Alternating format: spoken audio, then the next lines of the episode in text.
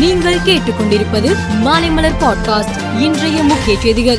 வள்ளலாரின் இருநூறாவது பிறந்த நாளையொட்டி சென்னை கிண்டியில் உள்ள கவர்னர் மாளிகையில் கவர்னர் ஆர் என் ரவி கலந்து கொண்டு வள்ளலார் சிலையை திறந்து வைத்தார். இவ்விழாவில் பிரதமர் மோடி காணொலி வாயிலாக பங்கேற்று பேசினார். அப்போது அவர் அனைத்து பாராளுமன்ற சட்டமன்ற அவைகளிலேயே மகளிருக்கு இடஒதுக்கீடு வழங்குவதற்கான மகளிர் இடஒதுக்கீட்டு சட்டத்தை இன்று வள்ளலார் உயிரோடு இருந்திருந்தால் பாராட்டி இருப்பார் என்றார். ஜப்பான் நாட்டை சேர்ந்த ஹிட்டாச்சி குழுமத்தின் துணை நிறுவனமான ஹிட்டாச்சி எனர்ஜி இந்தியா லிமிடெட் நிறுவனத்தால் எரிசக்தி துறையில் தனி திறன் வாய்ந்த நபர்களுக்கு வேலைவாய்ப்பு அளிக்கும் வகையில் உலகளாவிய தொழில்நுட்ப மற்றும் புத்தாக்க மையம் போரூரில் அமைக்கப்பட்டு உள்ளது. இந்த புத்தாக்க மையத்தை முதலமைச்சர் மு ஸ்டாலின் நேரில் சென்று திறந்து வைத்தார்.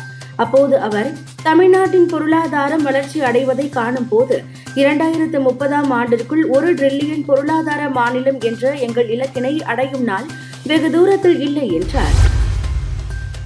பாரதிய ஜனதா மாவட்ட தலைவர்கள் மாநில நிர்வாகிகள் கூட்டம் அமைந்த கரையில் உள்ள ஐயாவு மகாலில் இன்று நடந்தது. அண்ணாமலை தலைமையில் கூட்டம் தொடங்கியது. நிர்வாகிகள் மத்தியில் அண்ணாமலை பரபரப்பாக பேசினார். அப்போது அவர் அடுத்த ஏழு மாதங்களுக்கு திமுக அரசுக்கு எதிராக பாரதிய ஜனதா போராட்டங்களை தீவிரப்படுத்த வேண்டும். அடுத்த ஏழு மாதங்களுக்கு யாருக்கும் ஓய்வு கிடையாது தீவிரமாக உழைக்க வேண்டும் என்றார்.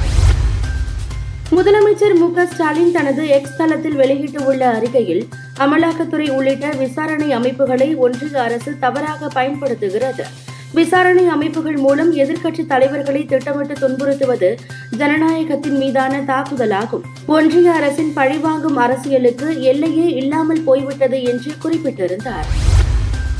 அவர் வாங்கியதிலிருந்து ஒவ்வொரு மாதமும் எக்ஸ் நிறுவனத்தின் வருமானம் மாதா மாதம் குறைந்து வருவதாக தகவல்கள் தெரிவிக்கின்றன.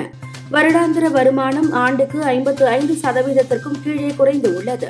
இந்நிலையில் தற்போதைய தலைமை செயல் அதிகாரியான லிண்டா யாக்கரினோ எக்ஸ் நிறுவனத்தை விட்டு வெளியே சென்ற விளம்பர நிறுவனங்களில் தொண்ணூறு சதவீதம் பேர் மீண்டும் எக்ஸ் நிறுவனத்திற்கு திரும்பிவிட்டதாகவும் அடுத்த ஆண்டு ஆரம்பத்திலிருந்து எக்ஸ் லாபம் ஈட்டத் தொடங்கும் எனவும் தெரிவித்தார்.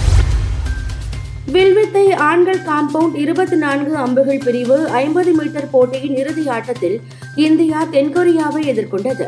இதில் இருநூற்று முப்பத்து ஐந்து இருநூற்று முப்பது என்ற புள்ளி கணக்கில் தென்கொரியாவை வீழ்த்தி இந்தியா தங்கம் வென்றது.